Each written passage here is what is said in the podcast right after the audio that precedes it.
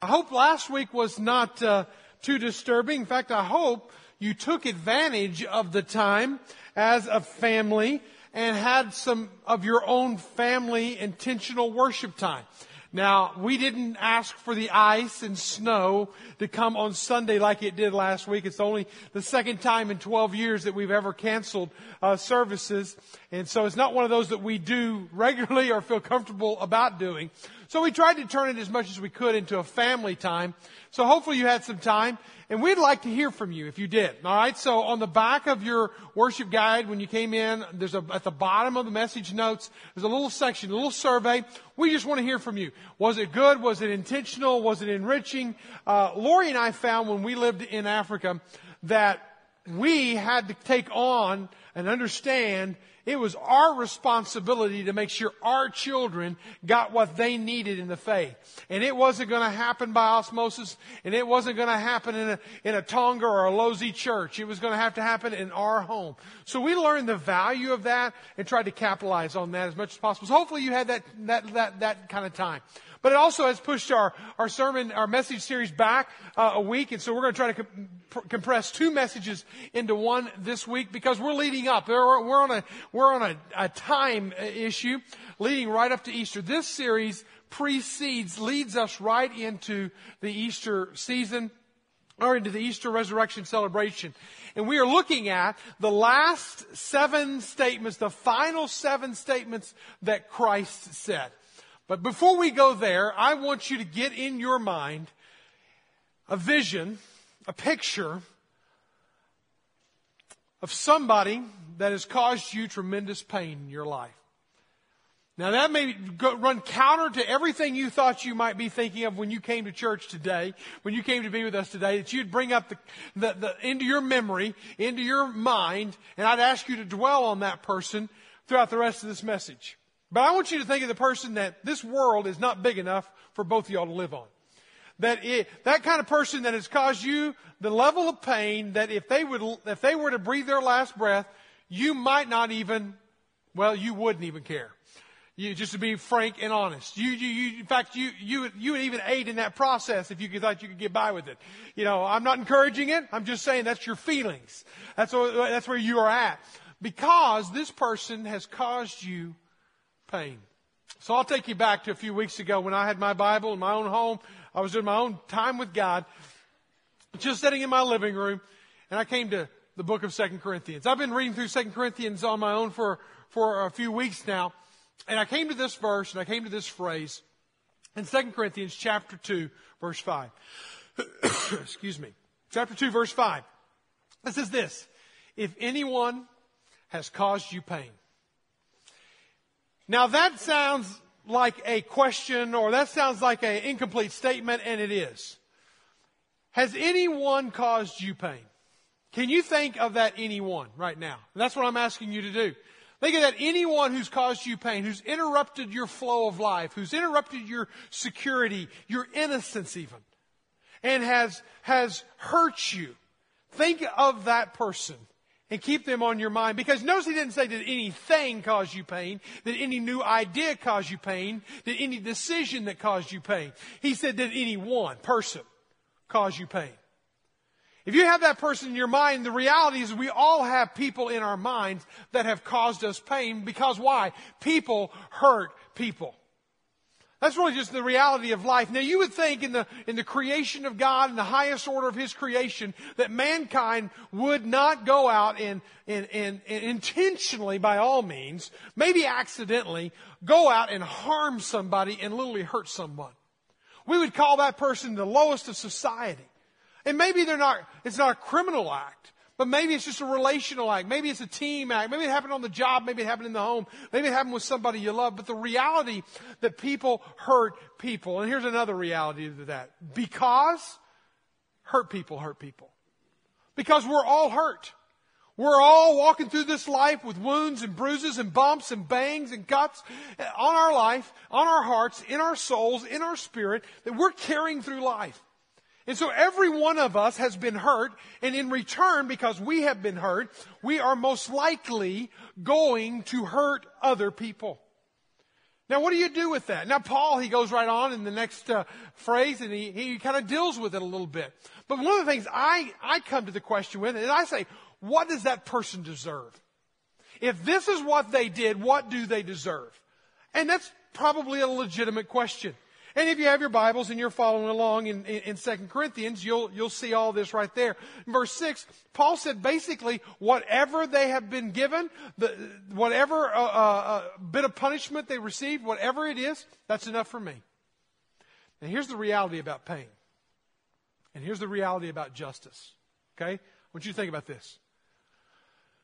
The pain that you've been inflicted, if it's been deep and painful and wide and all that kind of stuff, there is never enough justice to be served. There will never be enough to equal the pain that you've gone through, the hurt that you've gone through. You can never even the score enough. But Paul has a different attitude here, and we're going to see that attitude even develop even further. But he says, whatever has been dealt to this person, enough. There doesn't have to be any more. I'm not looking for revenge. I'm not looking to, to one up them. So maybe the question isn't this. What do they deserve? Maybe the bigger question is this. What do they need? What does the person who's hurt me the most, who's caused me great pain and sorrow, what do they need? I want you to be asking yourself that question throughout the, this, this, this message because what Paul does in the very next words is he gives us exactly what that person who's caused you pain needs. Because you're thinking, oh, whoa, whoa, whoa, I'm not worried about them, Jack. I'm worried about me. Because you don't know what's happened to me. And if you could only sit down with me and hear my story, then you wouldn't be asking what they need. You'd be asking what I need. Very legitimate. I'm tracking with you. That is a very natural response. But I want you to see what Paul did. Verse 7. So you should rather turn and do what? Forgive and comfort him. Or he may be overwhelmed with excessive sorrow. Well, whoop-de-doo. I hope he does have sorrow. I hope he does have pain. But Paul's response to the person who inflicts pain on us is not to get revenge, is not vengeance, it's not even justice at times, but his response is this. What is it that I need to forgive? How do I need to comfort them? And he goes on. So that you should rather turn to forgive and comfort them. And then it says in verse 8, so I beg you to reaffirm your love for them. Basically saying this, unconditionally love them. I don't care how bad, how dark, how painful, whatever, whatever. D- get past it. Love them, comfort them, and forgive them. The person who's caused us pain. In fact, go on if you look down at verse 10 and you notice the number of times he uses the word give, forgive in this passage. Anyone whom you forgive, I also forgive. Indeed, that I have forgiven if I have forgiven anything that has been for your sake in the presence of Christ. Forgive, forgiven, forgive, forgiven, forgiven. Now, how in the world do we do this? How in the world is it that, that I'm going to be able to ever comfort the person who's inflicted pain on me, uh, to embrace them in love, in some manner of love? How is it that I'm going to ever be able to get to the point that I forgive them? Now, I'm just telling you, these are the questions I'm asking in my own personal time with God. Max Lucado says it like this. He says, the state of of your heart dictates whether you harbor a grudge or you give grace. You seek self pity or seek Christ. Drink human misery or taste God's mercy. Grace and mercy. The only difference between whether that person is going to experience justice and revenge and vengeance and me evening the score or that person receiving grace and mercy will be the condition of my own heart. Why is this so important? We go full circle with a series of messages that we just ended called Stuck. One of the greatest dangers of not dealing with the areas of stuckness in our life is that it creates an opportunity for Satan what to move into the gap, to move into the space, to make himself at home in that space and time. And so let's us not skip over verse 11 of chapter 2, it says this so that, purpose clause, so that we would not be outwitted by Satan. See, the reality is, is that when I have been inflicted pain on a relationship, when I've been hurt, when I've been betrayed, when I have, I have, and I have, and I have this pain from this person over there is inflicted on me, then what am I going to do with that pain? Am I going to wallow in it? Am I going to even the score? Am I going to one up them? What, what am I going to do with it? And the reality is that if I'm not careful, I am going to allow Satan in the midst of the pain to get a hand in my life, to take advantage of my life, to outwit me and to overcome me. The Holman Christian Standard Bible says it like that. The taking advantage of by Satan. If I do not learn how to forgive and comfort and love unconditionally. Mike, this is, this is far from our culture. This is far from the norm, and I get that, and I understand that. It's also something that we as followers of Christ must look into the eyes and the, in, in the body and the suffering of Christ on the cross and see this. Because when you go to Luke chapter 23, if you'll t- turn in your Bibles there, we're going to find Christ on the cross. In fact, for the rest of the next six weeks, we're going to look at Christ on the cross. We're going to look at two of the seven statements today that he made on the cross. We're going to narrow the life of Christ down to the final six hours of his breathing in ministry on the earth before his death, burial, and resurrection. The final six hours, the most vulnerable time, when he is the weakest, whenever he is literally gasping for air, we find him whispering out, uttering out little simple statements. But yet statements that almost as if, if you're breathing your last breath, and I've been with a number of people just in my role as a pastor, who have breathed their last breath, and you hang on those words. As Christ is breathing his last breath, what did he say in those final six hours when he is literally hanging on the cross, bleeding to death, dying to death, suffocating, drowning in his own blood? And I don't mean to be too grotesque, but yes, that's what the crucifixion was. The crucifixion was legal. Since the 6th century BC, it was, a, it was allowed, it was an acceptable form of corporal, uh, capital punishment, and you could kill people that way. And the, the Romans uh, perfected it, by the way. There was no accidental death. They intentionally went in to kill people, and they knew how to kill people. It stayed as a legal form of execution until 300 when Constantine outlawed it.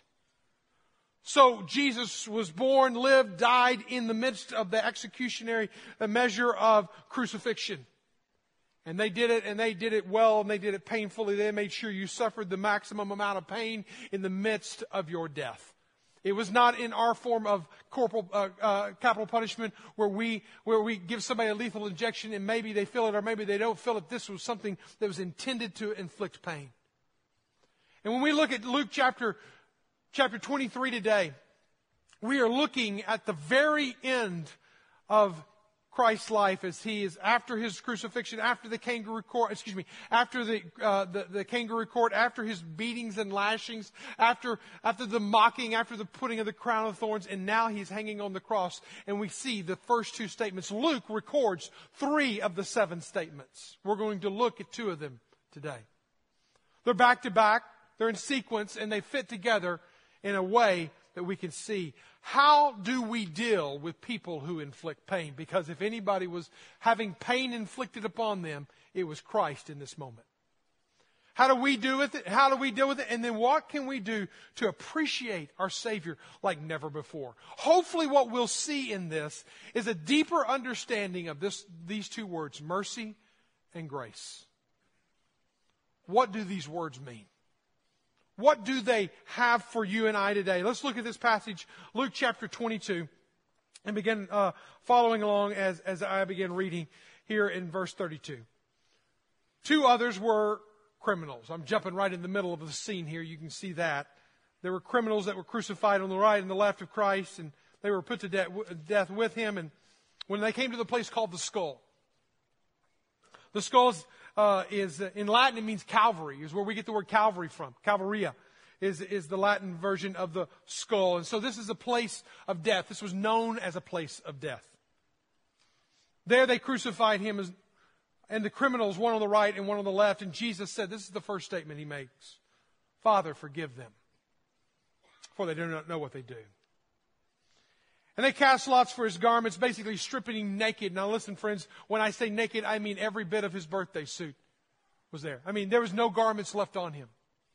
That's how inhumane it was. That's how humiliating it was. That's what our Savior went through. This is no PG 13 movie going on here. This is definitely rated R all the way. And they stood by watching, and the rulers scoffed at him. They said, Save others. You he said, He saved others. Let him save himself, the Christ, the God, his chosen one. The soldiers mocked him. The rulers mocked him. The soldiers mocked him. Verse 37, if the king, if you are the king of the Jews, save yourself. There was also the inscription that was written above him, above his head, this is the king of the Jews. So they're mocking him every way they can. The rulers are mocking him. The, the guards are mocking him. The soldiers are mocking him. And even the criminal hanging on the cross next to him, one of them is mocking him. Verse 39, and one of the criminals who were hanged railed at him saying, are you not the Christ? Save yourself and us. So here's this darkest, most inhumane moment that Christ goes through. And he is experiencing this pain inflicted by people on him. But let's keep reading. But the other rebuked him. The other criminal on the cross was rebuking the other criminal on the cross. We don't know their names. Do not, do you not fear God? Since you are under the same sentence of condemnation? And we indeed justly, for we receive the due reward for our deeds. But this man, He's done nothing wrong. And he said, Jesus, remember, remember me when you come into your kingdom. And he said to him, Truly I say to you, the second statement of Jesus, you will be with me in paradise. I want us to answer the question what does that person in our life that's caused us pain, what do they need? They need exactly what you and I need when it comes to being in a relationship, being on this earth, trying to connect with God. We need what we need to give. We need it from God, and God gives it to us in His Son Christ. The first is the gift of mercy. Now, we've talked about this in past weeks, and so I want to just refresh this. The gift of mercy. Basically, mercy is not getting what you deserve. Now, who are the characters at the cross here? You have Roman soldiers. You have Roman soldiers mocking him, stripping him, sticking sour wine up to, to his mouth to drink, stabbing him with a spear. These are the Roman soldiers who, who, who face death every day. They were hardened people. And what was Christ's statement to them? What was Christ saying? He said, they don't know what they're doing. God forgive them. He is speaking words that that, that, that, doesn't even make sense to me because what I'm thinking is God strike these Roman soldiers dead. God give them a piece of what they're giving to me. God even the score here. God, this is humiliating. This is painful. I think there's two things that we break apart that first statement of Jesus that help me kind of embrace what mercy looks like and feels like, or maybe helps me live it out a little bit. One is if I just understand the ignorance behind it all. I understand the ignorance behind our sin. That I embrace the ignorance of the offenders. Notice what Jesus said. He said, they don't know what they do. They don't know what they're doing. That's the first thing that if you want to gain, a perspective is, is, is the embrace the ignorance. There's a lot of ignorance in this world. Now, I, I'm not talking about uneducated. Uneducated is when you don't know what you don't know. Or excuse me, when you don't know something, all right? Ignorance is when you don't know what you don't know, all right? And these people were acting in ignorance. These people were crucifying him. Listen, let's, let's bring it here to you and me today. How many of y'all have said this before? Felt this before? Had I known my words were inflicting so many wounds on my own children, I would have never said what I said to them. I would have never lost my temper. Had I known that my looks of lust and attraction to that other person, had I known that if it had cost me my marriage, had I known, I wouldn't have done it. How many of y'all have, have known of people or been that person who's maybe lost their job because of some ethical something? Maybe you, had you known, had you not fudged a little bit on your expense reports and, and cheated the company out of a, a, few dollars, that maybe, maybe then you'd still have a job. Had you known, what, what, were you living? You were living in ignorance. Willfully choosing to ignore reality. Listen, they were living in ignorance. And ignorance, listen to this, doesn't equal innocence. They were living in ignorance. These soldiers were crucifying him, mocking him, making uh, uh, humiliating remarks against him. In fact, even Peter brings that up to them again in Acts chapter 3 verse 17 when he says, I know that you acted in ignorance. They crucified Christ in ignorance. What if we would learn to see the person who's inflicted pain on us? What if we learn to see them in a different set of eyes? They did what they did in ignorance. They hurt me, they betrayed me in ignorance. They broke trust in ignorance. Does it excuse it? Does it? No. Ignorance is, does not equal innocence. There's still a level of accountability. But when you look at Christ, what does he say when he's looking at these Roman soldiers ripping apart his clothes and gambling over them? He looks at them and he says, they don't know what they're doing. They're living in ignorance. What if we could rewrite the story of the people who've hurt us, that person in the image of our mind? Lewis Smedes says it like this When you forgive someone, you slice away, listen to these words, slice away the wrong from the person who did it. You disengage that person from the hurtful act. You recreate him. At one moment, you identify him as irreductibly as the person who did you wrong. You do that at one moment. The next moment, you change that identity. He is made in memory. You, you, you think of him now not as the person who hurt you, but as the person, listen to this, who needs you. You feel him now not as the person who alienated you, but as the person who belongs to you. Once you branded him as a person powerful in evil, but now you see him as a person weak in his needs. You recreated your past by recreating the person whose wrong made your past painful. If I could learn to look at my abusers, my neglectors, my people who break my trust, and I look at them through a different set of lenses, not as you hurt me, you wronged me, you did this to me, but merely as you are, have been acting in ignorance. You have been acting as a lost individual. You are hurting and you are broken. What we're doing is we're switching the tables now. Instead of it all be about me and all my pain, I'm now looking at them and I'm saying, where are they hurting? They say, Mike, Mike, you, know, you, you're missing it. You don't know the level of pain I've gone through. I get it. I totally get it. But neither do we understand the level of pain that Christ went through.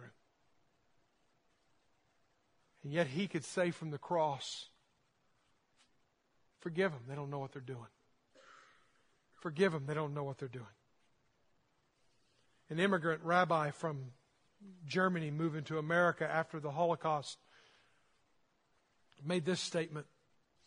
He said, Before coming to America, I had to forgive Adolf Hitler. He said, I didn't want to bring Hitler with me to my new country. And I will say this before you can truly, truly, truly move on. You're going to have to wrestle with this concept of forgiveness, of mercy of somebody not getting what they deserve.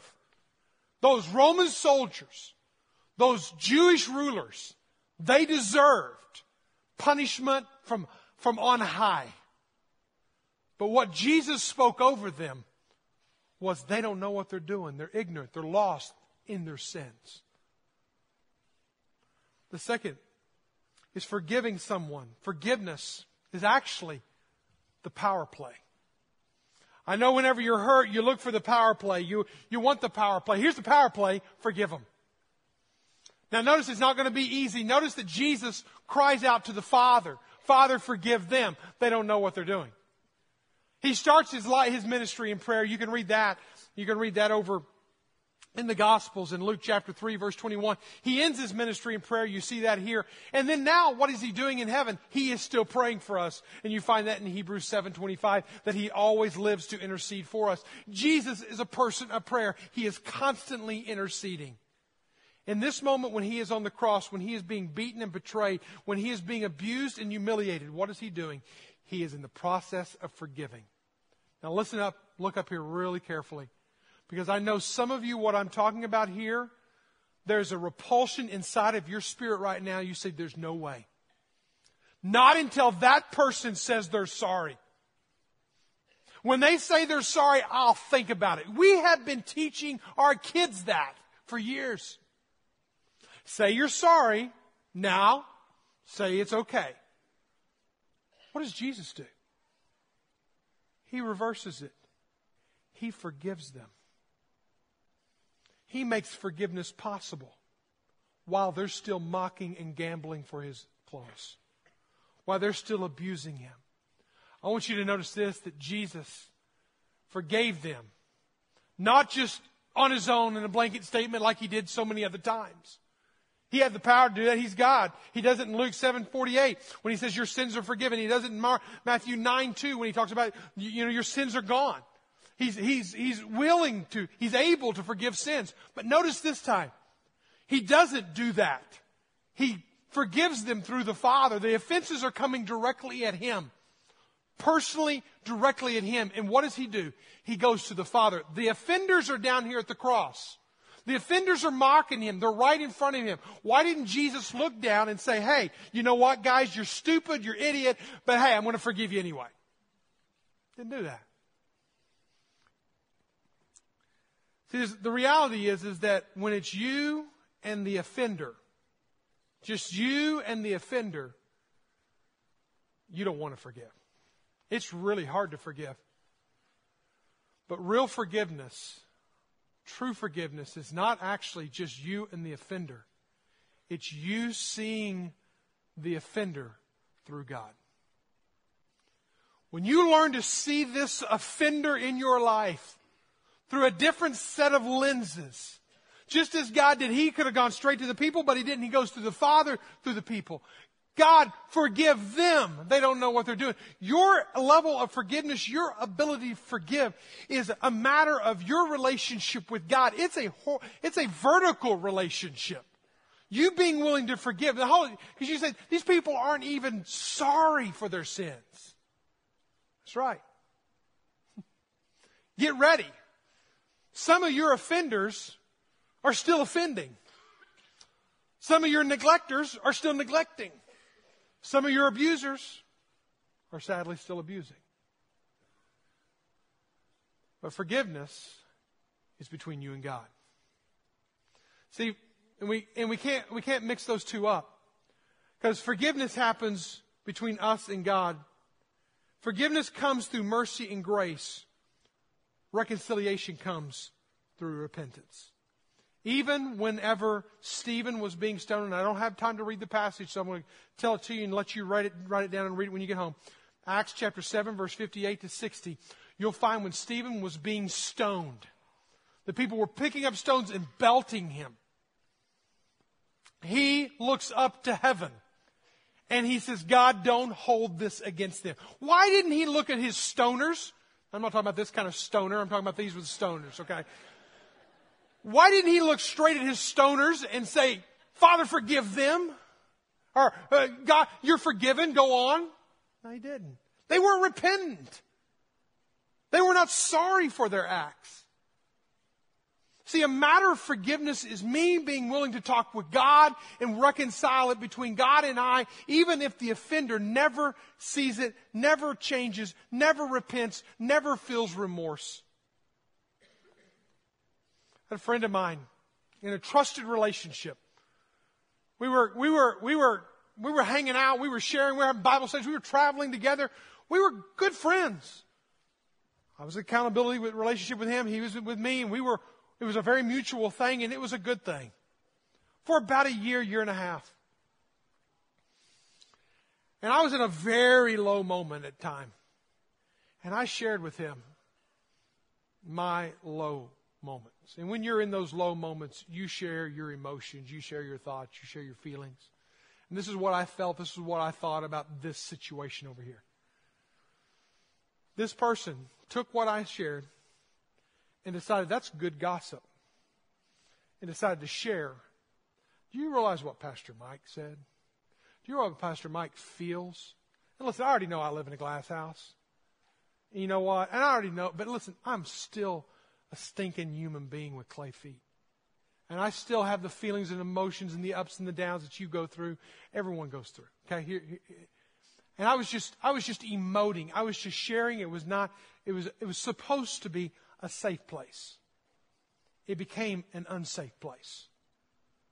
I was livid.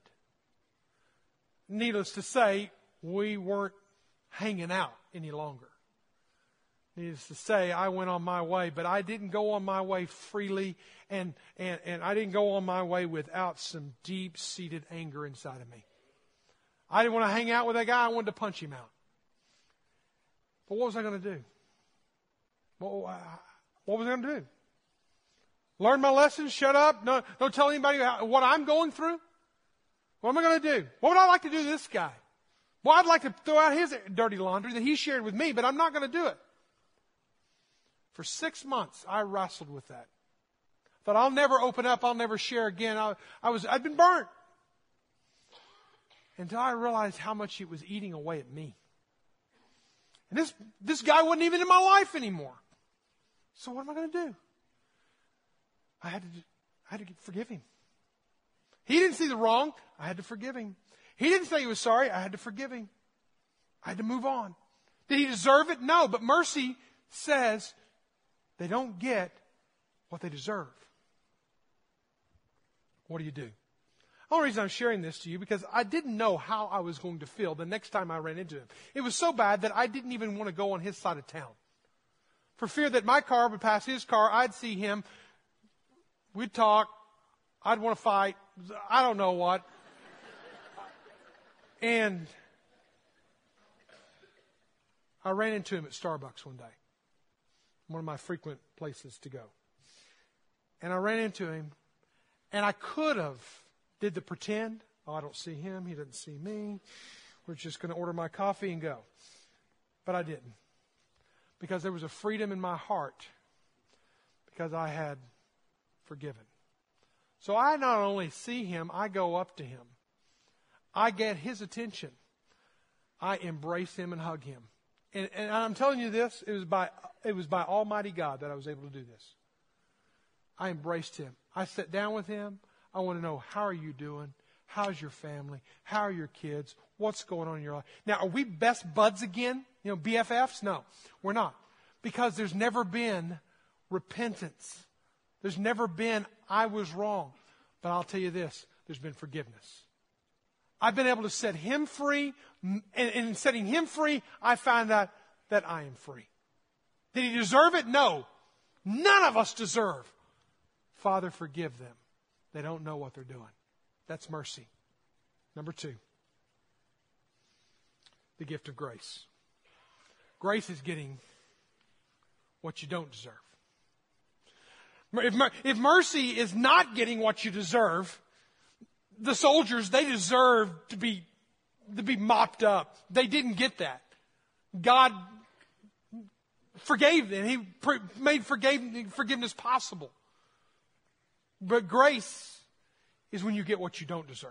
So that you know the thief and on the cross, there was one thief that mocked him. There was another thief, and I pointed that out. We'll not read the passage again, but the other, the, uh, the other thief said, hey, hey, sh- shut your face.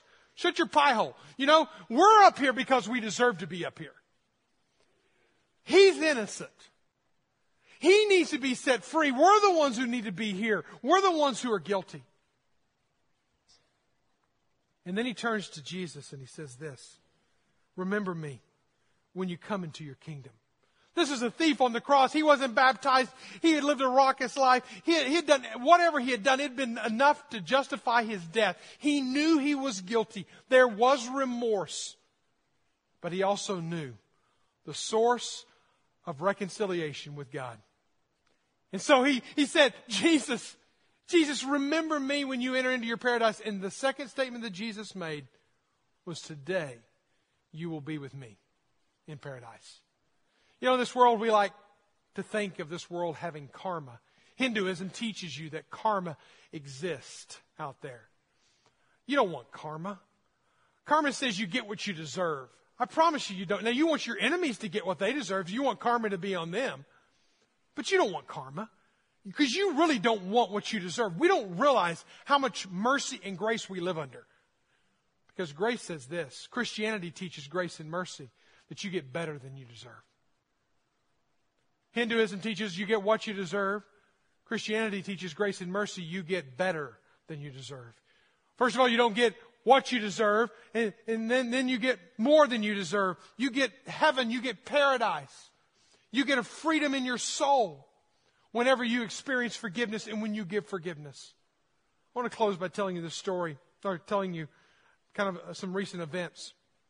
So the deacons and I, we meet on a, on a bi-weekly basis and we have always, we're reading through a book together. We're praying together. We're dealing with the business of the church together. It's kind of that kind of relationship and, and we have a great time. And, and sometimes when the business of the church slows down, we're able to really spend a little more, more time in a book. And so every year we're reading through a book and a book that we're reading through right now is a book that I've recommended so many people to get and to read. It's a book called Disguised by Grace. This book is, has been really big in my own life and my own hurts and pains and, that I've gone through. And I've helped a lot of people. It's, I imagine it's helped a lot, but you got to understand the story behind it. Jerry Sittser is the author of this, and it's a soul wrenching, but yet at the same time inspiring story of when Jerry was uh, living in Spokane, Washington. I believe he's a professor at a, a university or college or something like that. And, and his mother, Grace, comes to visit them. And whenever they, uh, their, their two oldest children are studying Native American history. And over in Idaho, just the neighboring state, they, they find out there's a powwow that they can go to. So Grace is there, and Linda, his wife of nearly 20 years, and their four children, age, age ranging from 8 to 4 years of age. The youngest one being, uh, being uh, I, I can't remember her name now, Diane Grace or something like that. And they go on a trip, on a road trip over to this powwow. And when they get to the powwow, they experience that experience, that Native American culture. At 8.15, he recalls that the kids were restless and it was time to go home. So they loaded back in their minivan and they all started their track back home. No more than 15 minutes down the road. An approaching car at 85 miles an hour misjudges a curve. A drunk driver is driving it. And and misjudges a curb and comes across the center lane and hits them at 85 miles an hour. Immediately, they're, they're hour, I mean, excuse me, they're miles away from the closest hospital. They're miles away from doctors and first responders. Mother, Grace, passes away. Wife, Linda, of 20 years, passes away and their youngest daughter of four years passes away. In a matter of seconds, three generations were gone. Jerry is sitting there and putting all of this back together. This entire book is all about his journey in healing and restoration and loss and mourning and what, what God does through this process. This past week, the deacons and I, we've read through chapter 10. Chapter 10 dealt with forgiveness in that chapter, he talks about the trial of this, of this drunk driver. Eight months go before the thing ever goes to trial, before they ever put uh, justice to, to, the, to the test, if you will. But in the matter of that eight months, through incompetent, and he says in his own words, incompetent investigations and sloppy crime scene work, it was a mistrial. And the drunk driver walks away. Here's Jerry losing three generations in one swift second. Here's Jerry wanting justice on a man who's killed, manslaughter, three of his family members. And he said he goes into this bitter, poisonous journey, wanting revenge, wanting justice. He said, I would dream and think of hopefully seeing in the paper where this man has had another accident and he has died. I mean, he, he talks about it. He says, and over a period of time, he realized that what he was doing is his soul, in his own words, was being poisoned by his own anger and his own bitterness. And he made this statement Forgiveness is costly. Forgiving people, forgiving people must give up the right to get even.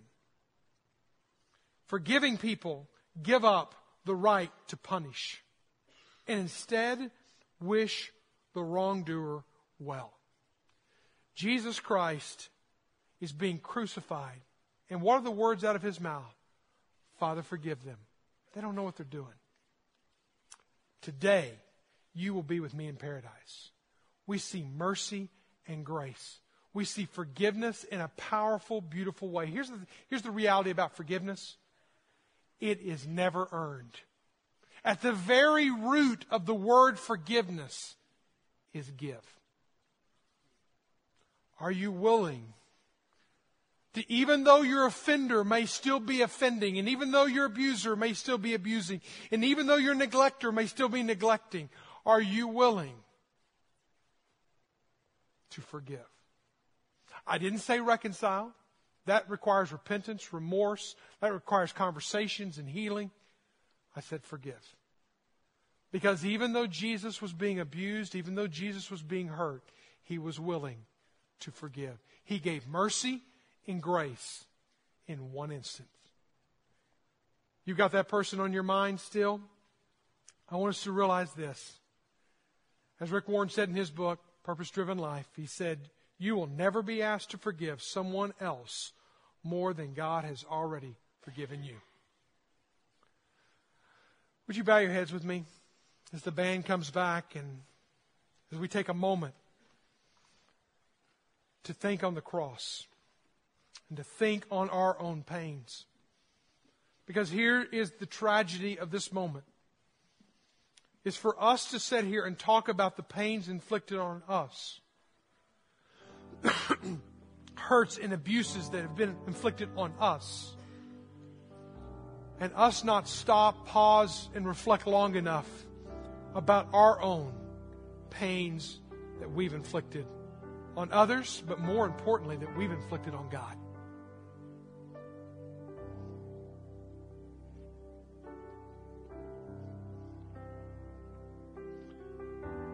If you're here today and you have never experienced the grace and the mercy of God, I don't see how you live another day of your life.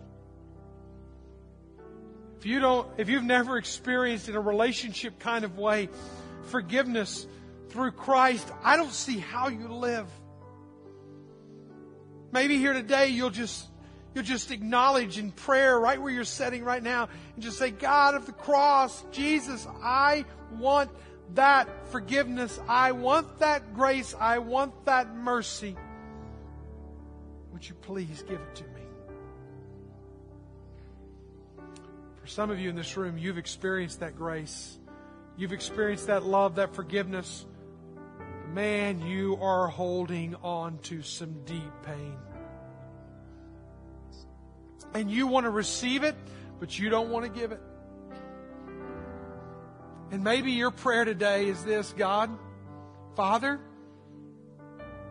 Jesus, forgive, fill in the blank. They didn't know what they were doing. They didn't know what they were doing. They did what they did. Forgive them. And help them to know you, God. Help them to experience you, Lord. Help them to be the thief on the cross who cries out that they have done injustice and they are crying out for grace. They're crying out for paradise. They're crying out for love. They're, cry, they're crying out for you, Jesus, to remember them. Maybe pray for someone that has hurt you. Pray for another person that maybe you've hurt. Or Jesus, may we see the cross today, not as a bit of decoration. May we see the cross as the real path to freedom so that Satan doesn't get an upper hand in our life just as you forgave us. So help us to forgive others. Just as you embraced and accepted others, may we accept those who, Lord, have hurt us that are different than us. Lord, this is, this is our time to see the cross. Lord, help us to see it now like never before. I pray this in Jesus' name. Amen. Would you stand at this time? Would you worship with us at this time as the band leads us?